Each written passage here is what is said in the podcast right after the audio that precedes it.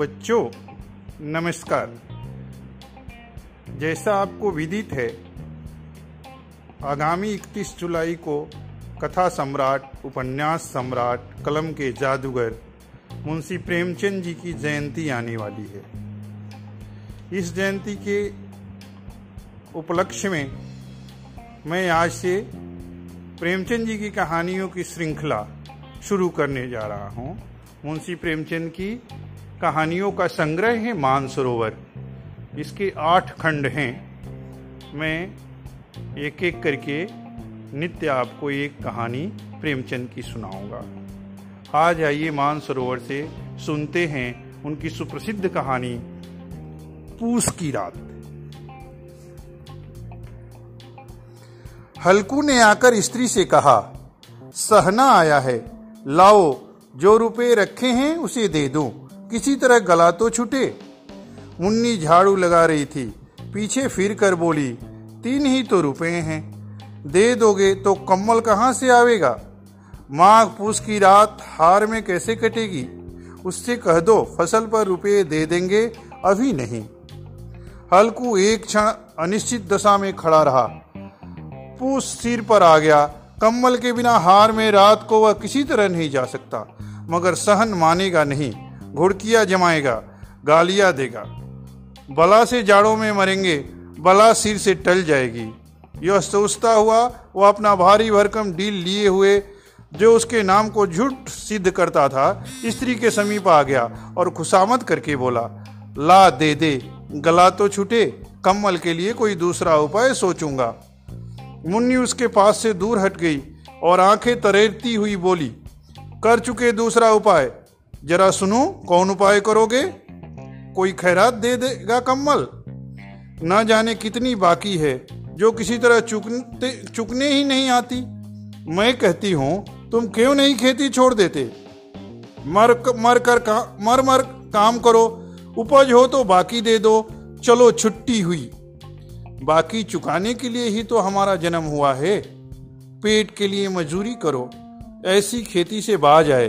मैं रुपए न दूँगी न दूँगी। हल्कू उदास होकर बोला तो क्या गाली खाऊं? मुन्नी ने तड़प कर कहा, गाली क्यों देगा? क्या उसका राज है? मगर यह कहने के साथ ही उसकी तनी हुई भौहें ढीली पड़ गई। हल्कू के उस वाक्य में जो कठोर सत्य था, वह एक भीषण जन, एक भीषण जंतु की भांति उसे घुर रहा था। उसने जाकर आले पर से रुपए निकाले। और लाकर हल्कू के हाथ पर रख दिए। फिर बोली, तुम छोड़ दो अब की से खेती। मजूरी में सुख से एक रोटी खाने को तो मिलेगी।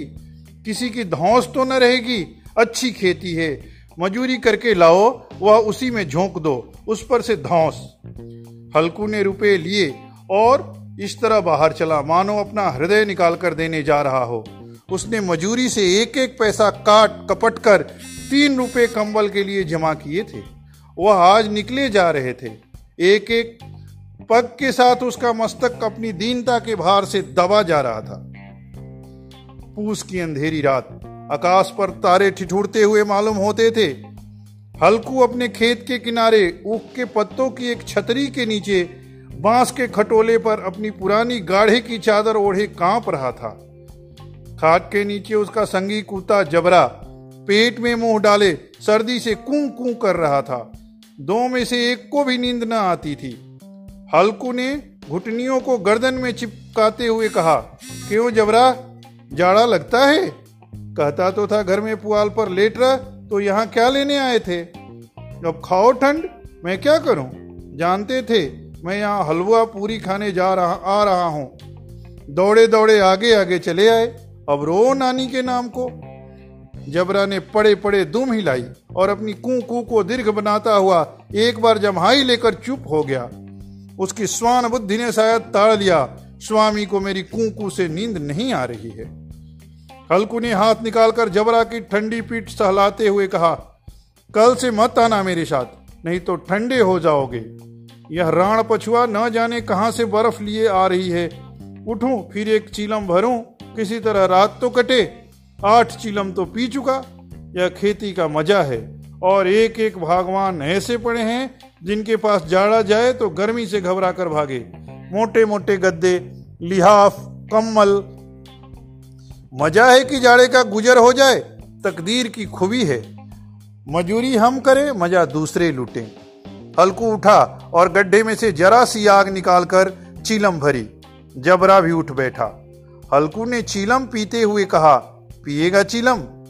जाड़ा तो क्या जाता है, जरा मन बहल जाता है। जबरा ने उसके मुँह की ओर प्रेम से छलकती हुई आँखों से देखा।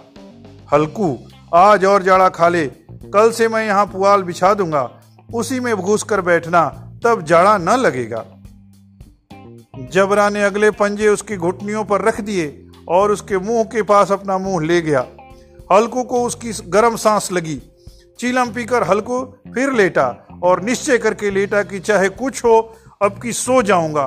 पर एक ही क्षण में उसके हृदय में कंपन होने लगा। कभी इस करवट लेटता, कभी उस करवट। पर जाड़ा किसी पिचास की पिसाच की भांत उसकी छाती को दबाए हुए था। जब किसी तरह न रहा गया तो उसने जबरा को धीरे से उठाया और उसके सिर को थपथपाकर उसे अपनी गोद में सुला लिया।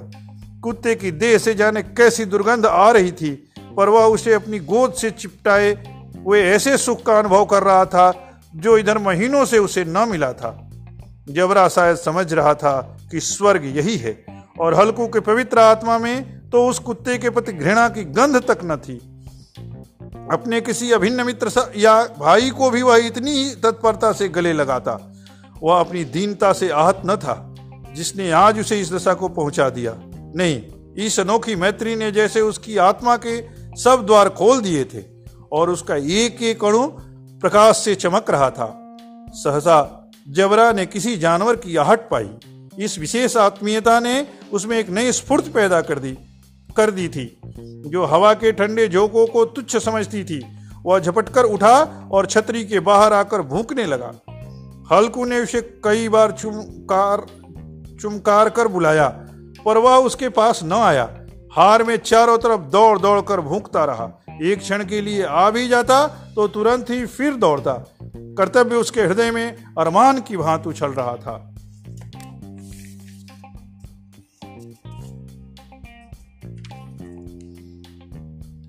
एक घंटा और गुजर गया। रात ने शीत को हवा से धधकाना शुरू किया। हल्कू उठ बैठा और दोनों घुटनों को छाती से मिलाकर सिर को उसमें छिपा सुर को उसमें छिपा लिया। फिर भी ठंड कम न हुई। ऐसा जान पड़ता था, सारा रक्त जम गया है। धमनियों में रक्त की जगह हिम बह रही है। उसने झुककर आकाश की ओर देखा। अभी कितनी रात बाकी है? सप्तर्षि अभी आकाश में आधे भी नहीं चढ़े। ऊपर आ जाएँगे, तब कहीं सवेरा होगा। अभी पहर भर से ऊपर रात है। हल्कू के खेत से कोई एक गोली के टप्पे पर आमों का बाग था। पतझड़ शुरू हो गई थी। बाग में पत्तियों का ढेर लगा हुआ था। हल्कू ने सोचा, चलकर पत्तियाँ बटोरूं और उन्हें जलाकर खूब तापूं। रात को कोई मुझे पत्तियाँ बटोरते देखे तो समझे कोई भूत है। कौन जाने कोई जानवर ही छिपा बैठा हो, मगर अब तो बैठे नहीं रहा जाता। उसने पास के अरहर के खेत में जाकर कई पौधे उखा लिए और उनका एक झाड़ू बनाकर हाथ में सुलगता हुआ उपला लिए, बगीचे की तरफ़ चला। जबरा ने उसे जाते देखा तो पास आया और दुम हिलाने लगा। हल्कू ने कहा, अब तो नहीं रहा जाता जबरू। चलो, बगीचे में पत्तियाँ बटोर कर तापे। टाठे हो जाएँगे तो फिर आकर सोएँगे। अभी तो रात बहुत है। जबरा ने कू कू करके सहमति प्रकट की और बगीचे की ओर चला। बगीचे में खूब अंधेरा छाया हुआ था और अंधकार में निर्दय पवन पत्तियों को कुचलता हुआ चला जाता था। वृक्षों से ओस की बूंदे टप टप नीचे टपक रही थी। एकाएक एक झोंका मेहंदी के फूलों की खुशबू लिए हुए आया। हल्कू ने कहा, कैसी अच्छी महाकाई जबरू, तुम्हारी नाक में भी सुगंध आ रही है? जबरा को कहीं ज़मीन पर एक हड्डी मिल गई थी, उसे चिचोड़ रहा था। हल्कू ने आग ज़मीन पर रख दी और पत्तियाँ बटोरने लगा। जरा देर में पत्तियों का एक ढेर लग गया। हाथ ठिठुरे जाते थे, पाँव गले जाते थे और वह पत्तियों का पहाड़ खड़ा कर रहा था। इसी अलाव में वह ठंड को जलाकर भस्म कर देगा। थोड़ी देर में अलाव जल उठा। उसकी लौ ऊपर वाले वृक्ष की पत्तियों को छू छू कर भागने लगी। उस अस्थिर प्रकाश में बगीचे के विशाल वृक्ष ऐसे मालूम होते थे, मानो उस अथाह अंधकार को अपने सिरों पर संभाले हुए हों। अंधकार के उस अनंत सागर में यह प्रकाश एक नौका के समान हिलता मचलता जान पड़ता था। हल्कू अलाव के सामने बैठा आग ताप रहा था।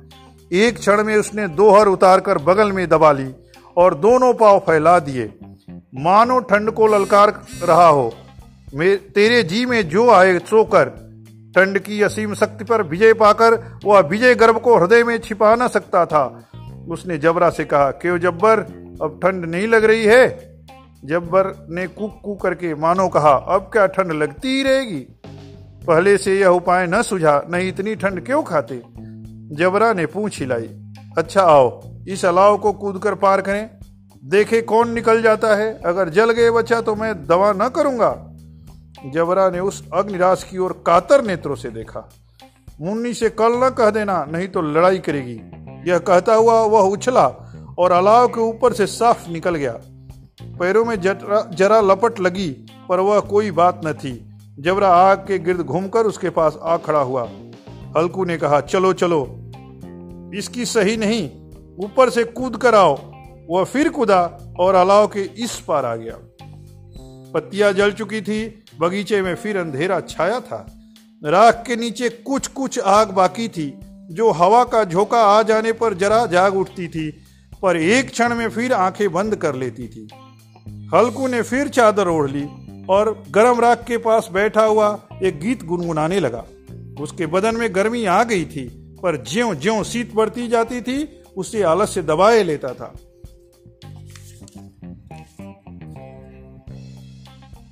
जबरा ज़ोर से भूख कर खेत की ओर भागा। हल्को को ऐसा मालूम हुआ कि जानवरों का एक झुंड उसके खेत में आया है। शायद नीलगायों का झुंड था। उनके कूदने, दौड़ने की आवाज़ें साफ़ कानों में आ रही थी। फिर ऐसा मालूम हुआ कि वह खेत में चर रही हैं। उनके चबाने की आवाज़ चर चर सुनाई देने लगी। उसने दिल में कहा, नहीं, जबरा के होते कोई जानवर खेत में नहीं आ सकता। नोच ही डाले, मुझे भ्रम हो रहा है। कहा? अब तो कुछ नहीं सुनाई देता। मुझे भी कैसा धोखा हुआ? उसने ज़ोर से आवाज़ लगाई, जबरा जबरा। जबरा भूखता रहा, उसके पास न आया। फिर खेत में चरे जाने की आहट मिली अब वो अपने को धोखा न दे सका। उसे अपनी जगह से हिलना जहर लग रहा था। कैसा दन दाया हुआ बैठा था, इस जाड़े पाले में खेत में जाना, जानवरों के पीछे दौड़ना असह्य जान पड़ा। वह अपनी जगह से न हिला। उसने ज़ोर से आवाज़ लगाई, लिहो लिहो लिहो। जबरा भूख उठा। जानवर खेत चर रहे थे, फ़सल तैयार है। कैसी अच्छी खेती थी, पर ये दुष्ट जानवर उसका सर्वनाश किए डालते हैं।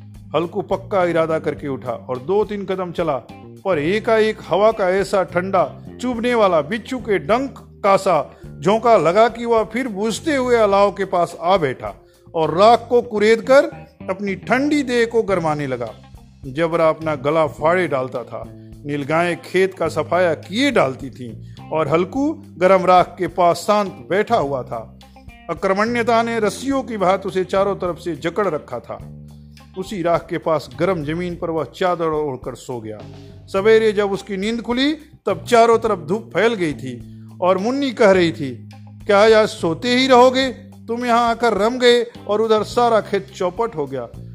हल्कू ने उठकर कहा, क्या तू खेत से होकर आ रही है? मुन्नी बोली हाँ सारे खेत का सत्यानाश हो गया। बोला ऐसा भी कोई सोता है? तुम्हारे यहाँ मड़ैया डालने से क्या हुआ? हल्कू ने बहाना किया। मैं मरते मरते बचा। मुझे अपने खेत, तुझे अपने खेत की पड़ी है। पेट में ऐसा दर्द हुआ कि मैं ही जानता हूँ। दोनों फिर खेत की डांड पर आए। देखा सारा खेत रौदा पड़ा हुआ है और जबरा मड़ैया के नीचे चीत लेटा है। मानो प्राण ही न हो। दोनों खेत की दशा देख रहे थे। मुन्नी के मुख पर उदासी छाई थी, पर हल्कू प्रसन्न था। मुन्नी ने चिंतित होकर कहा, अब मजूरी करके माल गुजारी भरनी पड़ेगी। हल्कू ने प्रसन्न मुख से कहा, रात की ठंड में यहाँ सोना तो न पड़ेगा। इसी के साथ एक बार पुनः उस महान कथा सम्राट, उपन्यास सम्राट कलम के जादूगर मुंशी प्रेमचंद जी को सत सत नमन एवं विनम्र श्रद्धांजलि केंद्रीय विद्यालय को गांधी धाम की तरफ़ से।